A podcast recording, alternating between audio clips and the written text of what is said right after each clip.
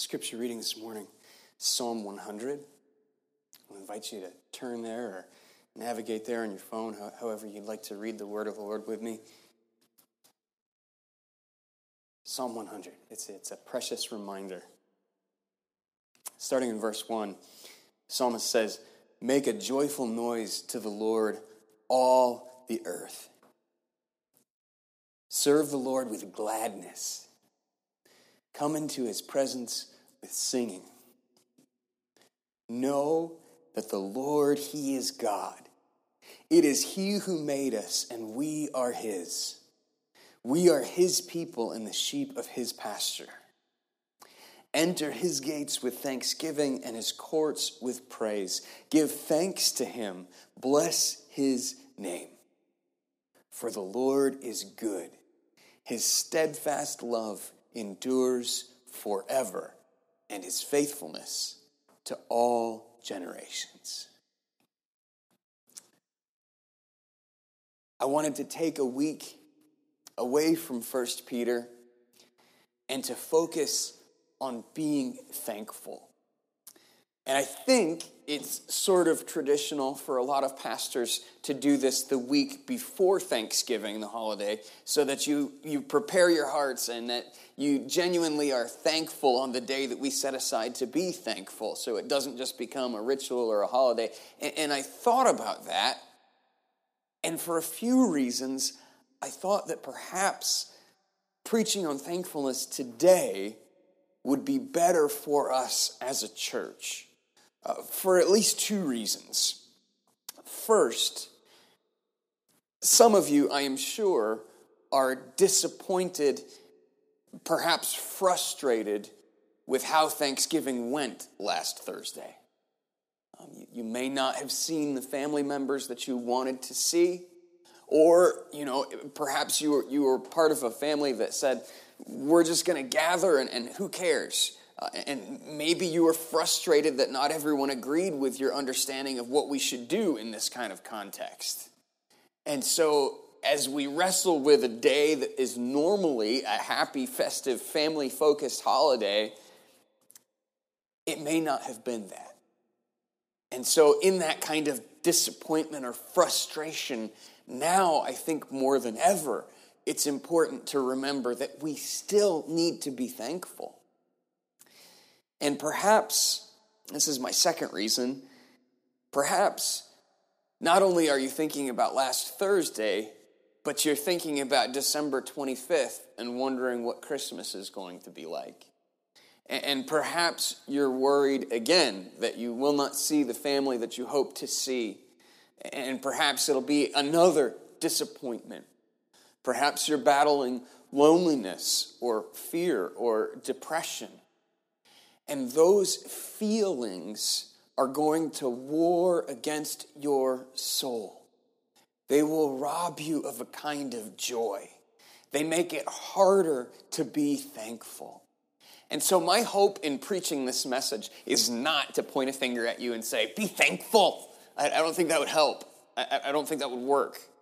My hope in this message is through the Word of God to lift your soul so that from the inside out, like Jesus said, rivers of water will come bubbling out of you, and you will become a thankful person because of what you have heard in the Word of God. So I've got three parts to this message. Uh, first, I want to give you some reasons why we should be thankful.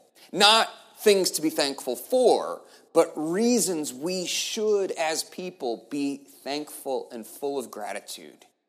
Second, I want to talk about help for how to be thankful, especially when you don't feel thankful. So, second, I want to talk about help for how to be thankful when you don't feel thankful. And finally, very practically, I want to talk about tips on giving thanks or how to give thanks.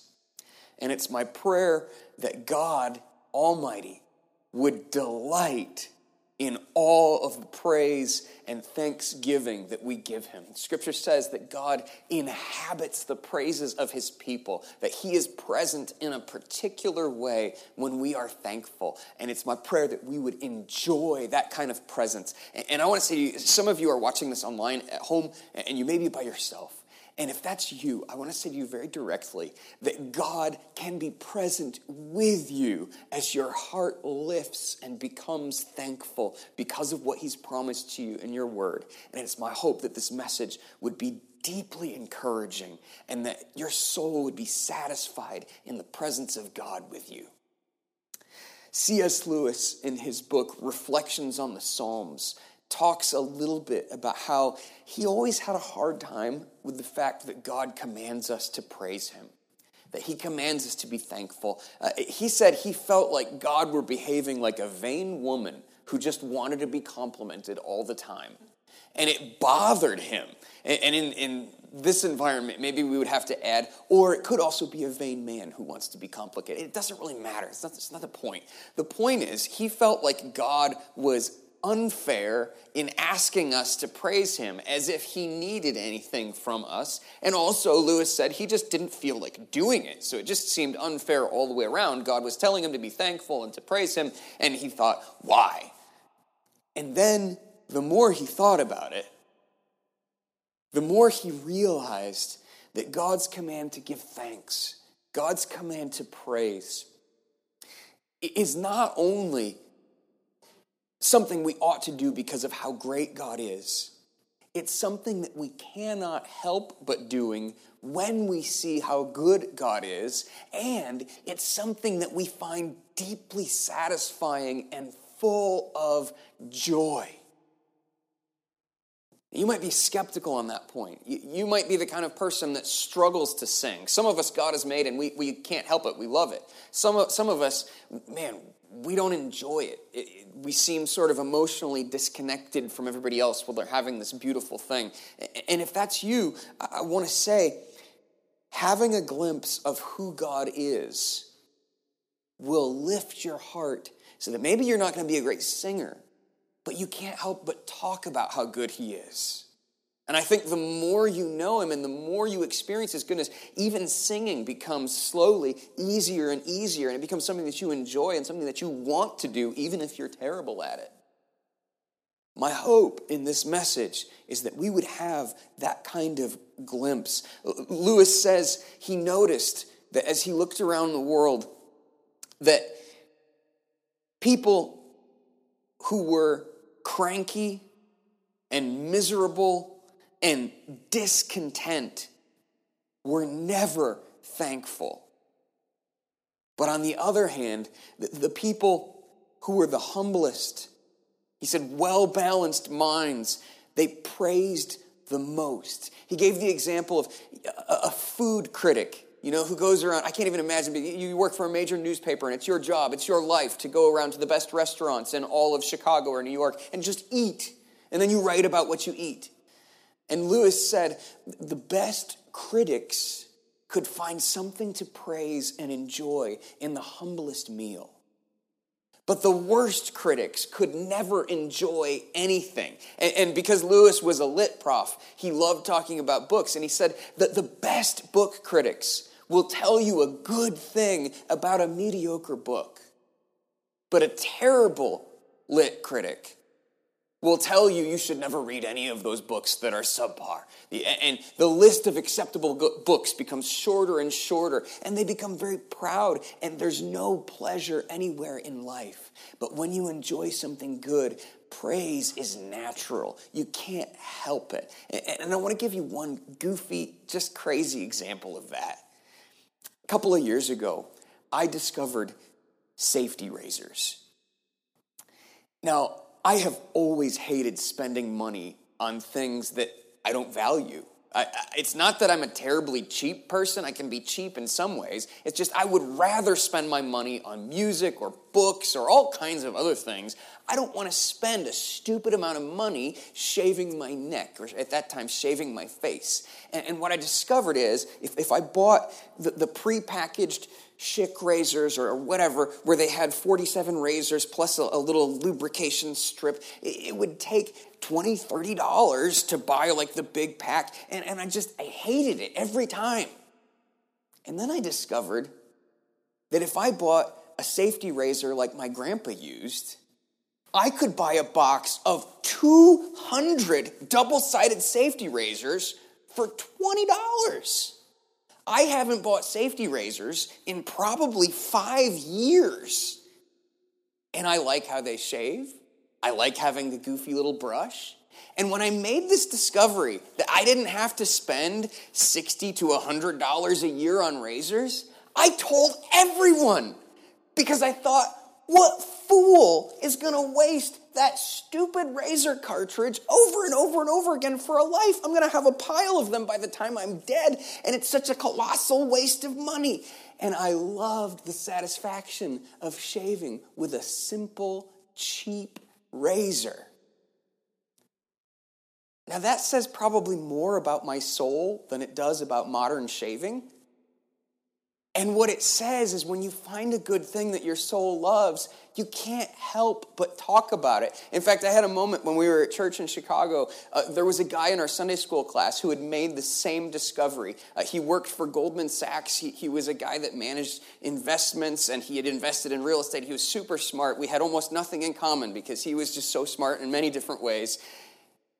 And when he was being interviewed for the class, we always do like these little get to know you things. He said, I love double edged safety razors. And I thought, you too? We immediately had this common bond that we had made the same discovery. And there's something amazing when you see something good. I, I see grandma is shaking her head like, man, he's lost it. He's crazy. The truth is, it doesn't matter what good thing you see. When you enjoy something good, you have to tell other people about it and you, in fact, actually enjoy and delight in telling other people about it. It's true with our favorite bands, it's true with our favorite books. When you have something good, you want to talk about it, you want to praise it, you want to convince other people that it's also good. And as you do that, you're not miserable. You're full of a satisfaction. You're full of a kind of joy. And it's my prayer that instead of being miserable at all the things that are lost, at all the things that are broken, at all the things that are disappointed, no matter what happens in the coming months or in 2021 or in the coming decade, we would be people who are so deeply satisfied in God that over and over and over again, we would bring people to Jesus and they would discover the same joy. So, to begin with, I want to give you two reasons two reasons that we should praise God. Two reasons we should. And think of this as sort of stockpiling a little bit of food so that when you're hungry, you can snack on it. When you're not thankful, you can think of these reasons and lift your heart and remember that you ought to praise. So remember these two reasons why we should praise God. And I've got two different passages that I want to point you to. The first one is Psalm 7 Psalm 7, verse 17. Some of you like to take notes and write that down. I'll give it to you again. It's Psalm 7, verse 17. And I'm just going to read it for you. The psalmist says, I will give to the Lord the thanks due to his righteousness, and I will sing praise to the name of the Lord Most High. And this is one verse of probably hundreds that I can point to and very clearly say that the reason that we should give thanks to God is because He deserves it. And this verse specifically mentions his righteousness. It means he has never done something wrong, ever. You can even think of like the whole book of Job that wrestles with this giant question of where is God when I am in grief and have lost so much? And Job refuses to sin against God. He recognizes that God is the one who has all of the information we lack. He has all of the wisdom, all of the goodness. And if we don't understand what's happening, we need to humbly trust Him. He is righteous and he does not sin. And so we ought to praise him for his righteousness. And I'll say a little bit more about that later in this message because the scriptures are full of the righteousness of God. The more you see him in his goodness, the more you love him. And so, reason number one, we ought to be thankful because God deserves our praise. Reason number two is we ought to be thankful because we sin when we are not. We ought to be thankful because we sin when we are not. And I'm going to read Romans chapter 1, verse 21. You should really read the whole chapter for context, but Romans 1 21 says this, and it's describing people that have rejected God.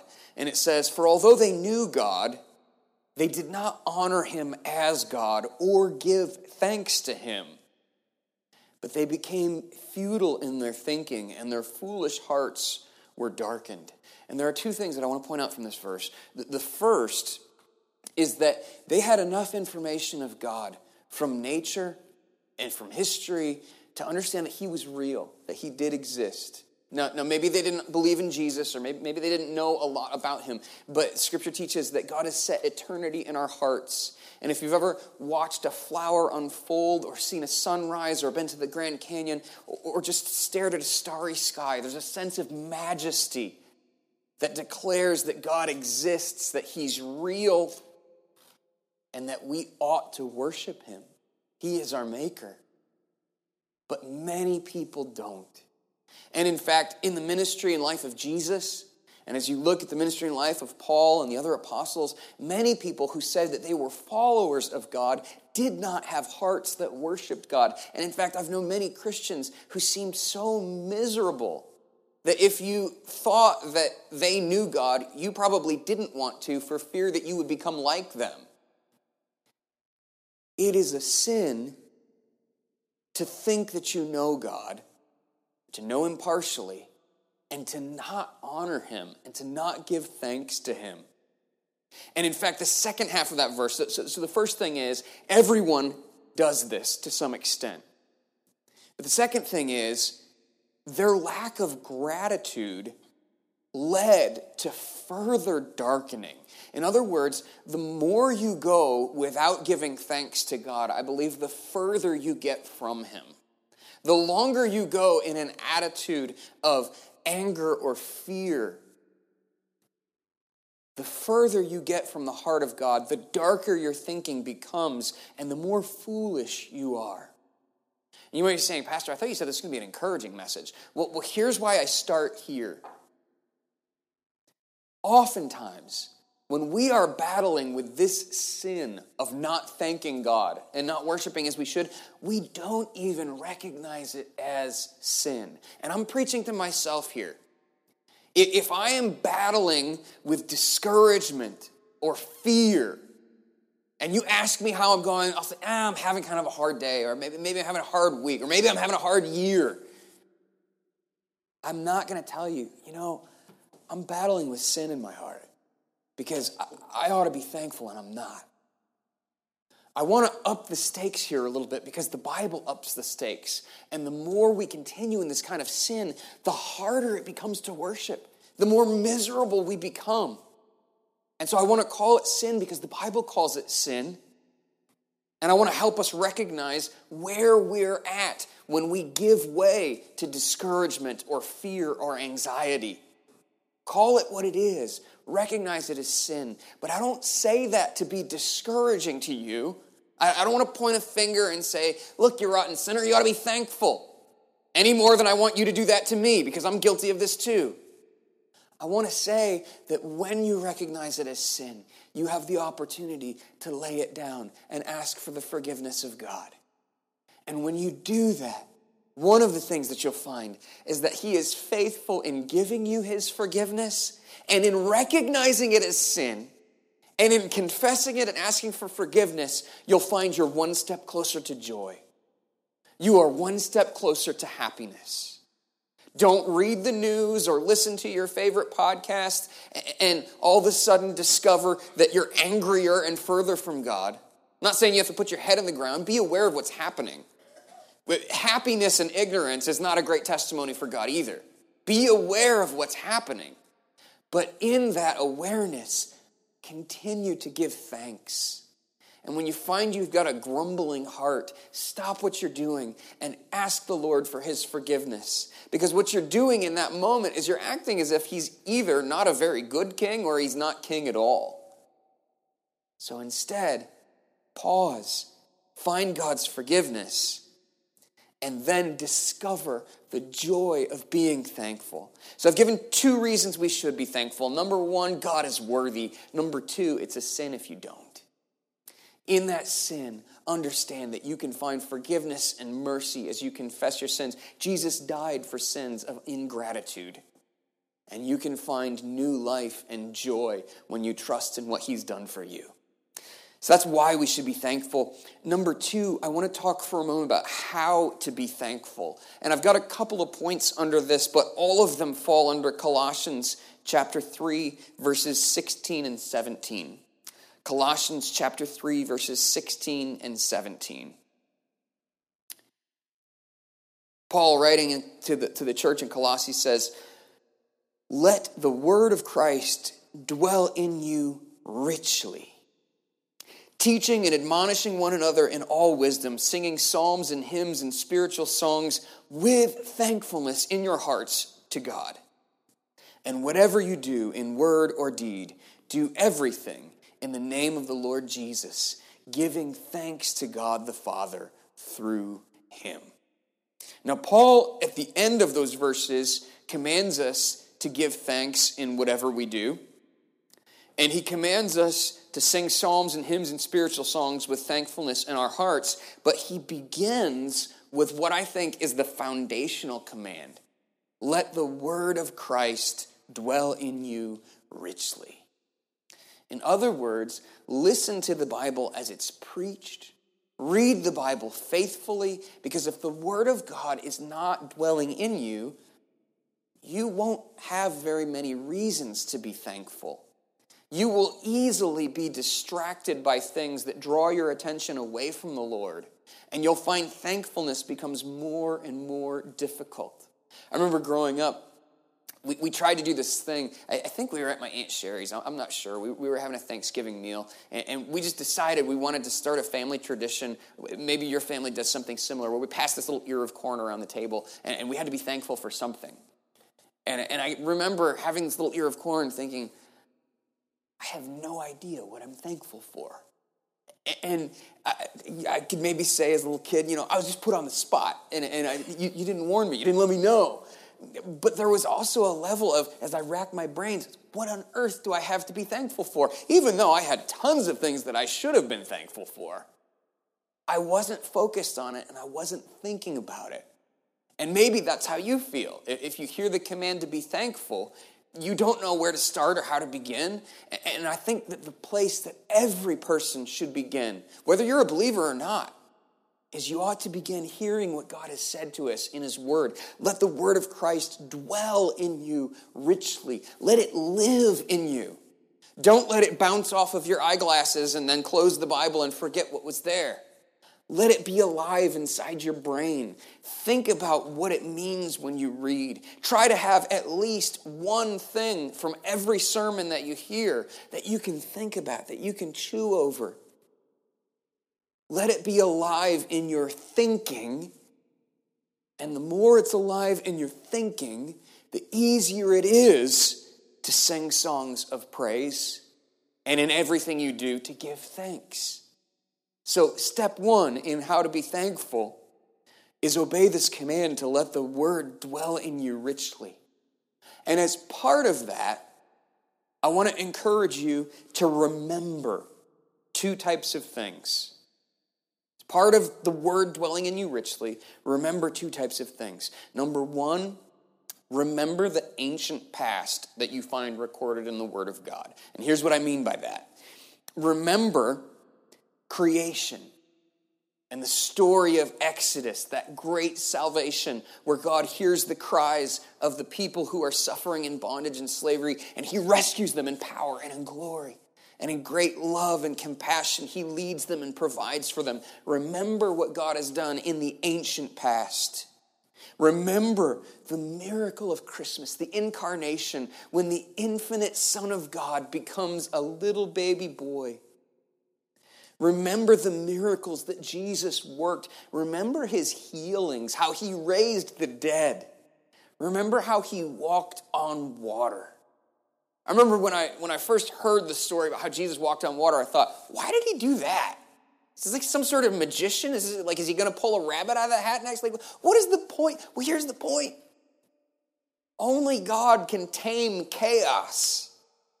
And when you read through the Old Testament, the, the testimonies about how God rides on the clouds and has power over the ocean, the ancient peoples were terrified of uncontrollable chaos. They didn't swim well, they didn't boat well. Oceans and chaos are images of terror. And when Jesus says, I take that terror and I just take a walk on it like it's walk in the park, he's showing his amazing power. Think about not only the healings and walking on water and raising the dead, think about the feeding of the 5,000, how Jesus filled empty bellies and he was not any poorer for it. Think about not only did he work great miracles, but how he died. He was so full of love and compassion that he took our place on the cross and died for our sins. And because death could not hold him, he rose from the dead and is alive today. Remember those things and meditate on them. Because if you think of the feeding of the 5,000, for me, I've got a, a, brief glimpse of a flannel graph in my head. And if it just leaves after that, I'll, I'll kind of smile for a minute, but I won't think about what it means for me I won't think about the fact that I worship the same living Christ. Let the word dwell in you richly by pausing and meditating on the fact that when you pray, you pray to the hands that broke bread, that told his disciples to take it and distribute it, and that you're talking to the same Jesus who has promised that he will supply all of your needs according to his riches and glory. Let the word dwell in you richly by meditating on those things. I want to beg you to do this because if you do, you will find thankfulness rising in your hearts. You will not give way to fear. You will not give way to anxiety. You will be thankful at a time when almost no one is. Not only do you remember what happened in the ancient past, remember what God has done in your life. Remembering what God has done in the ancient past does no good if you don't believe that He will do something for you today. And sometimes it's hard to hang on to what God will do for you today unless you remember what He's done for you in the past. Very personally, I, uh, had a surprise call uh, from Erin Oldoff. And Erin, I don't know if you're watching on Facebook. I, I didn't tell you about this ahead of time, and I'm sorry. Uh, I, I, don't think it'll be uh, embarrassing for you at all. Um, she had a question about knowing the will of God. She was reading the book of Acts and she saw the apostles casting lots to figure out who would replace Judas. And she was like, That's really weird. Should we cast lots to find out what God wants us to do? So she sent me a message, and I was driving, so, so I'd rather. Well, some of you will say this is still the wrong thing. I think the wrong thing is to text back while you're driving. We all agree on that. Uh, but I called her, and I did. I will admit that I called her while I was driving, and so I was talking to her about how we know the will of God. And so I started telling her, and I, didn't plan on this. I wasn't intentionally meditating on what God had done in my life, but I started telling her how God had helped us know that we should come here and, be the pastor and, pastor family of First Baptist Church of Holly, and how God had sent three different people that didn't know each other into our lives to say, You should be a pastor and how God had worked in bizarre circumstances so that I watched one of my friends who was being ordained to ministry. And as he was answering the question of, of how he knew that God had called him to pastoral ministry, God, just with the weight of the Holy Spirit, pressed on my heart, This is what's happening to you right now. And I thought, shoot, because that was a huge question for us. We'd had different evidences that, that we should maybe be open to this possibility. We had different things that were happening in our lives. Okay, maybe we'll pursue it. And, and as we were thinking, should we even do this? One of the big questions was, have I been called to pastoral ministry? I don't know. And God, in His mercy and kindness, answered that question in such a deep and a profound way. I called Lauren as soon as I left the room and I said, Babe, this, this is it. This, this is happening. This, this is real. God is calling us to this type of ministry. And, and it's been five years since most of that stuff happened. And as I'm talking to Erin, meditating on what God had done personally in my life, I'm getting like choked up while I drive. And now it is getting kind of dangerous to drive. And meditating on what God had done in my life personally moved me from a place of being kind of like, man, I, I, I, don't know what's happening at our church or in our country or in our world. This is hard. And, and meditating on what God had done in my life personally gave me hope. And it moved me from being fearful to being thankful. And it'll do the same thing for you. If you have a story of how God has saved you, you remember when you first recognized that you were a sinner, deserving God's wrath and punishment, and yet God loved you so much that He sent His Son to take your place. Think about the day that you recognized that. You might think about his hand of providence in your life. You know, we, we lost Kent Barnes this year, not, not from COVID, uh, he, he, had a heart attack and passed away suddenly. We, we, had no idea that that would happen. We thought we'd enjoy him and his great piano playing. We thought we had another 10 years at least. When I was first getting to know Kent, he talked to me about how he could look back on his whole life and see the providence of God in guiding and directing him to different positions. You know, he, he was a Kentuckian at heart, and, and he loved his home state. And, and, he found himself living in Michigan with brutally cold winters. He, he hated the winter. And yet he could say, as he looked backwards on his life, that he had seen the hand of God directing him and guiding him. And he loved to tell younger people, you know what? You might not recognize it now while you're in the middle of it, but when you turn around and look 20 years later, it'll be so clear. He could reflect on what God had done in his life and find encouragement. And I want to say you can too. Be deliberate about it. One of the goofier, funny things that Lauren and I did when we celebrated our 10 year anniversary, we didn't plan it, but we took a napkin while we were sitting at the restaurant. Actually, I have it in my backpack. I should have brought it up here. I could have showed it to you. We, we stretched a 10 year timeline. And we just started thinking about all of the goofy things that had happened in our decade of marriage, whether it was bed bugs in Chicago, or, or whether it was our first apartment, or, or, or all of the funny things that we celebrate that have become part of who we are. And it was so full of joy and goofiness and fun. Your relationship with God can be like that. Spend time meditating on what God has done in your life. But not only that, you might struggle to know what God has done in your life. Maybe those times are rare and few and far between. Here's what every single person here can hold on to. And here, if you forget everything else I've said, I want to encourage you not only to remember the ancient past, not only to remember what God has done in your life, but to believe in God's promises. Okay, so all of this is coming under how to give thanks or how to be a thankful person. You are a thankful person when you remember what God has done. You are a thankful person when you believe God's promises. And I'm just going to give you, I've, I've got probably eight of them that I want to briefly mention to you. And, if you want to know, Pastor, where is that? Just ask me later. I'll give you the reference. All I want to do right now is overwhelm you with the good promises that Jesus has given us. And so Jesus says so clearly to everyone, Come and I will give you rest. You know, anxiety will wear you out. Maybe you feel tired. Jesus has given you an open invitation to rest. Now, that invitation does no good if you don't accept it.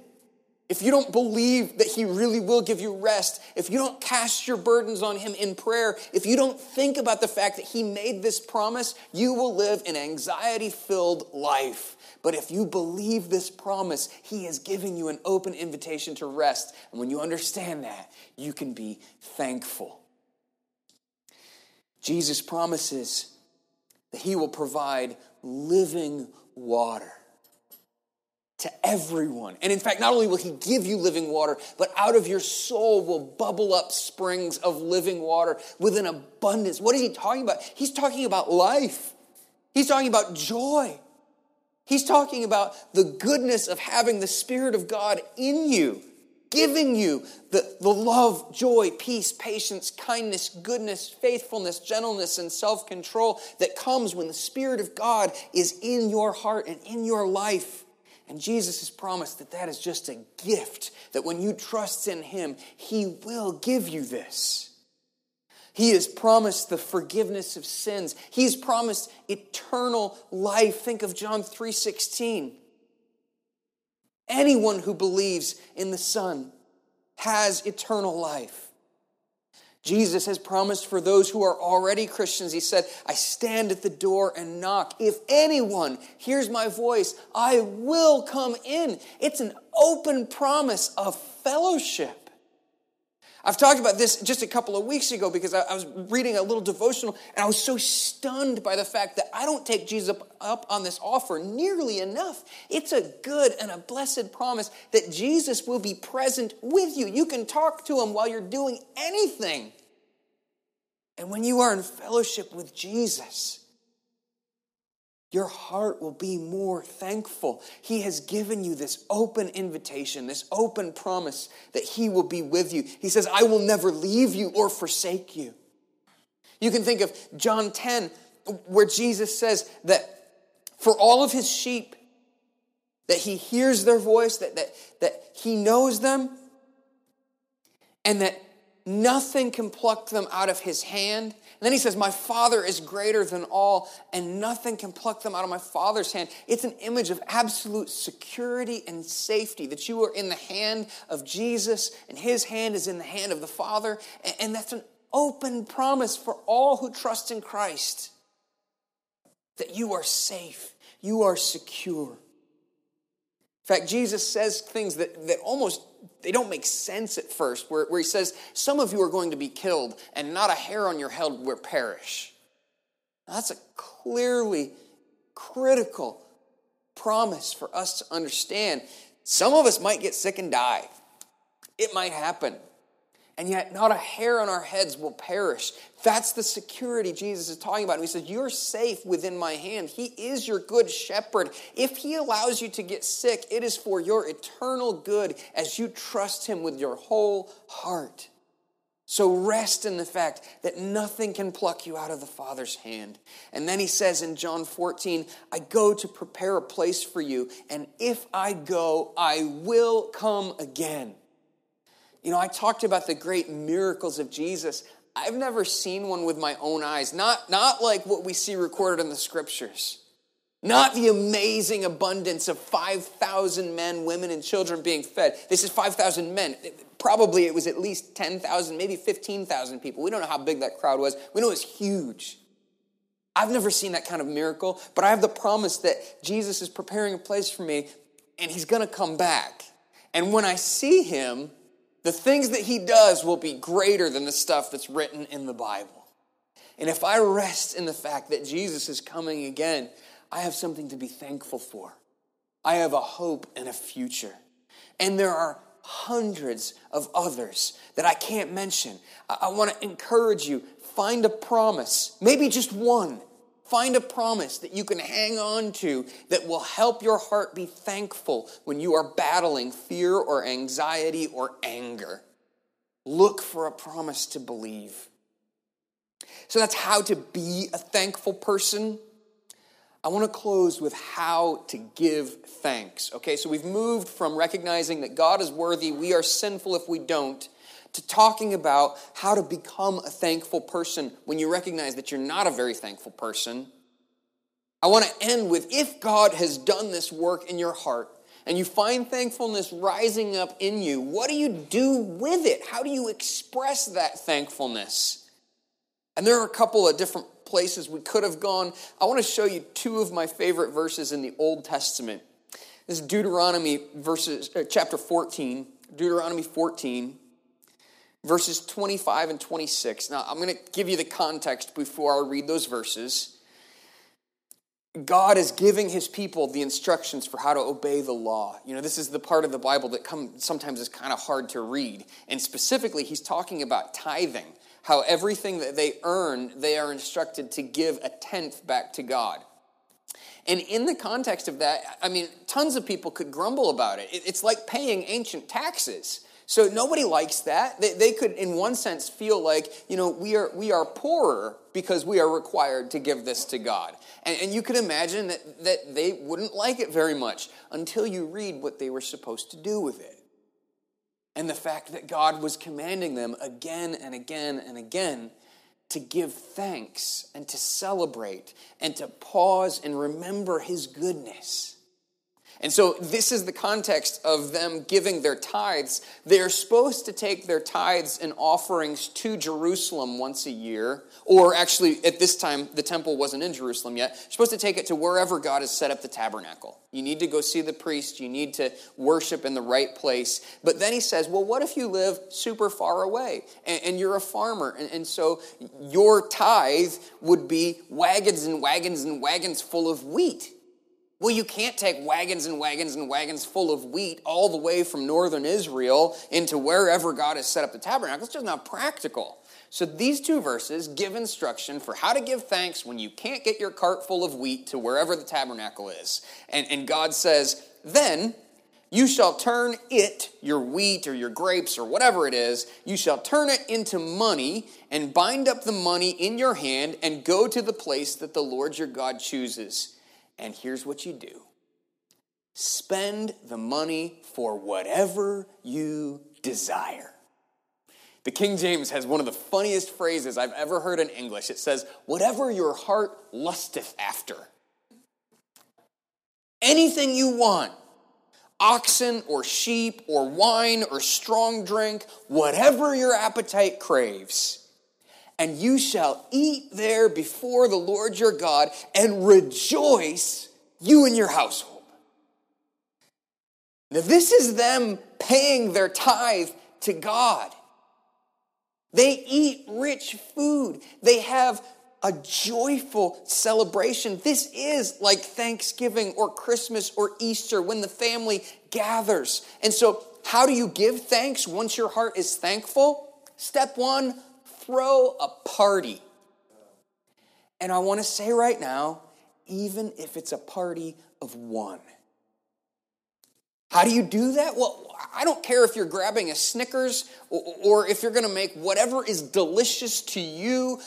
Make it a point to do something special that you don't normally do that you do enjoy. Now, how do you keep this from becoming gluttony? Because that's, a, you know, lots of us eat our favorite things all day, every day, and we can't stop.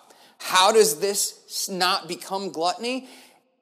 It's an act of worship when you recognize that you are doing this because of what God has done for you and your heart is already thankful, you're already in the process of worshiping, you've confessed your sin of not being thankful, you've experienced forgiveness for that, You've begun to rest in what God has done in the past, what He's done in your life. You're hanging on to His promises for you. And as that worship rises in your heart, when you celebrate with something good, that goodness becomes a little taste of heaven. You know, I have no idea what we'll be eating in heaven. I don't, but I guarantee you it's better than anything we've eaten here. And when the good things of this life lead you to long for the absolute presence of God and the fullness of His glory, you're never going to be a glutton.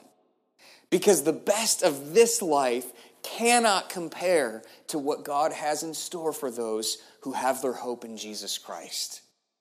So I want to encourage you when you feel that thankfulness rising up in your heart, maybe not every day, but especially if this past week was hard, maybe you need a Thanksgiving do over. Maybe Monday or Tuesday or Thursday, pick a day. Say, this is the day I'm going to be devoted to thankfulness. Plan a menu. I don't know what you like to eat or what you like to drink. And I don't know if you need to call somebody and say, hey, can you drop some stuff off at my house? If you need to call me, I would be happy to drop something off at your house that would help you have a celebration of thankfulness so that you can throw a party for a party of one and eat some good food because we serve a good God. That's one way. The more obvious way, and something that we should do every day, is to pray and say thanks. If you look through the New Testament, you see how often Paul says things like, I thank my God. And he's thankful for all kinds of things. One of the most stunning, he's thankful for the Corinthian church, the train wreck of a church that has all kinds of problems. Paul is thankful for them because he saw God at work in their hearts and in their lives. And his thankfulness just came out everywhere, even when he's writing a letter telling them, hey, you guys, you got to fix this. This is a wreck. His heart was full of thankfulness. And every time he writes that way, he's actually praying to God. So you might throw a party, daily pray to God. Like we read in Colossians, sing thong, songs of thanks. Even if you're by yourself, tell other people what God has done for you, even if it has to be over the phone. And I called my dad about 10 o'clock this morning because as I had prepared this, I realized that I hadn't called him and forgot, and I didn't want to do to him what I just did to Erin Oldoff earlier. Uh, I wanted to say, hey, I'm going to talk to you, uh, talk about you just a little bit in this message. Dad's testimony is something that, that we kind of celebrate as our family because he, he had kind of a rough home life, and I, I don't want to embarrass him and talk bad about stuff that happened, you know, 50 plus years ago, 60 plus years ago. But I do want to say this Dad, as a young man, had rebelled against his Christian upbringing. He'd gotten his girlfriend pregnant. He'd gotten fired from a job. He was in a rough spot. And God got a hold of his life, not because dad was looking for God, but he tried to get a job by going to First Baptist Church of Oak Park, knocked on the pastor's door. I don't know how he got past the secretary. His secretary must, yeah, you can go talk. I don't know. And, and, and he went in and said, hey, I need a job. And, and Pastor Mignard said, No, I'm not going to help you get a job, but you do need to get your life straightened out. And Pastor Mignard met with him once a week and helped him become a man of God, helped him learn how to repent of his sins, helped him learn how to begin walking in obedience. And when I was 12 years old, I had no idea that any of this had happened. I, I, knew just a, a, fraction of a little bit of dad saying things like, you know, I, God, has, God has forgiven me for my sins. I had no idea what those sins were. Remember the first time I heard him swear because uh, he dropped a transmission on his chest? Uh, if ever a time you might swear, that's a good time to do it. Um, and I, was just shocked. And my dad's a deacon in the church. We don't use language like that in my house. I, don't even know how I knew what that language was. And dad, in those moments, would say, You know, I, I'm not the man today that I used to be. And every now and then, like when I drop a transmission on my chest, that old man comes out. When I was 12, my sister that he had had with his high school girlfriend called our family and said, Hey, I'd like to know my biological family. And I had no idea she existed.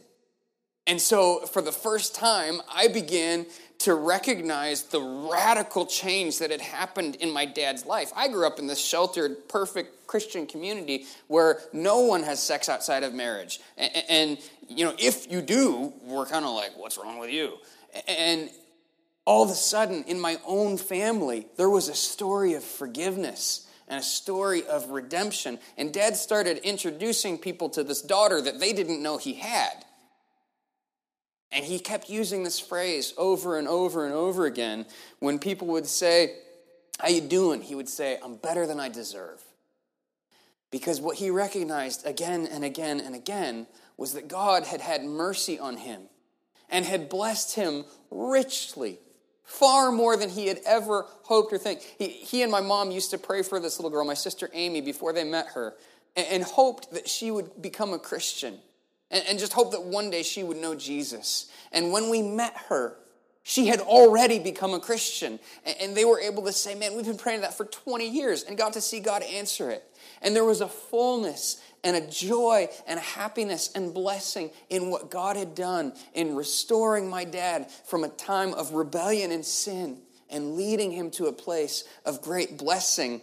And dad told a lot of people about that. And as you tell that kind of story, it's a way to give thanks. It's a public testimony of what God has done. You're no longer just trying to, to lift your heart and your spirit privately.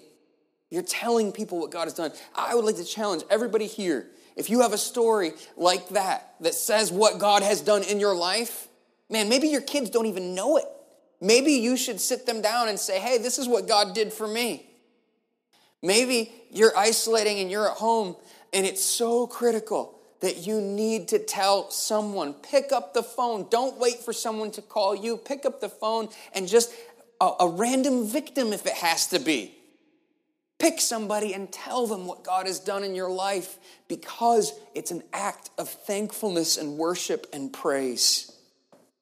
And finally, as I talk about how to give thanks, you might throw a party. You certainly should pray and say thanks to God in prayer. You ought to sing songs of thanks.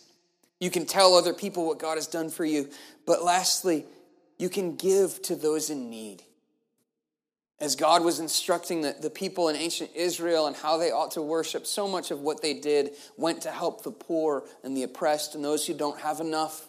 Many people right now have either taken pay cuts or they're being laid off again for a second time. So many of our, our local waitresses and, and, and servers throughout Holly are out of work right now. Our bus drivers have been laid off. So many people are in need.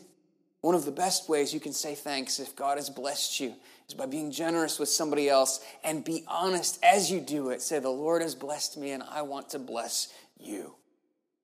Give thanks by giving to other people.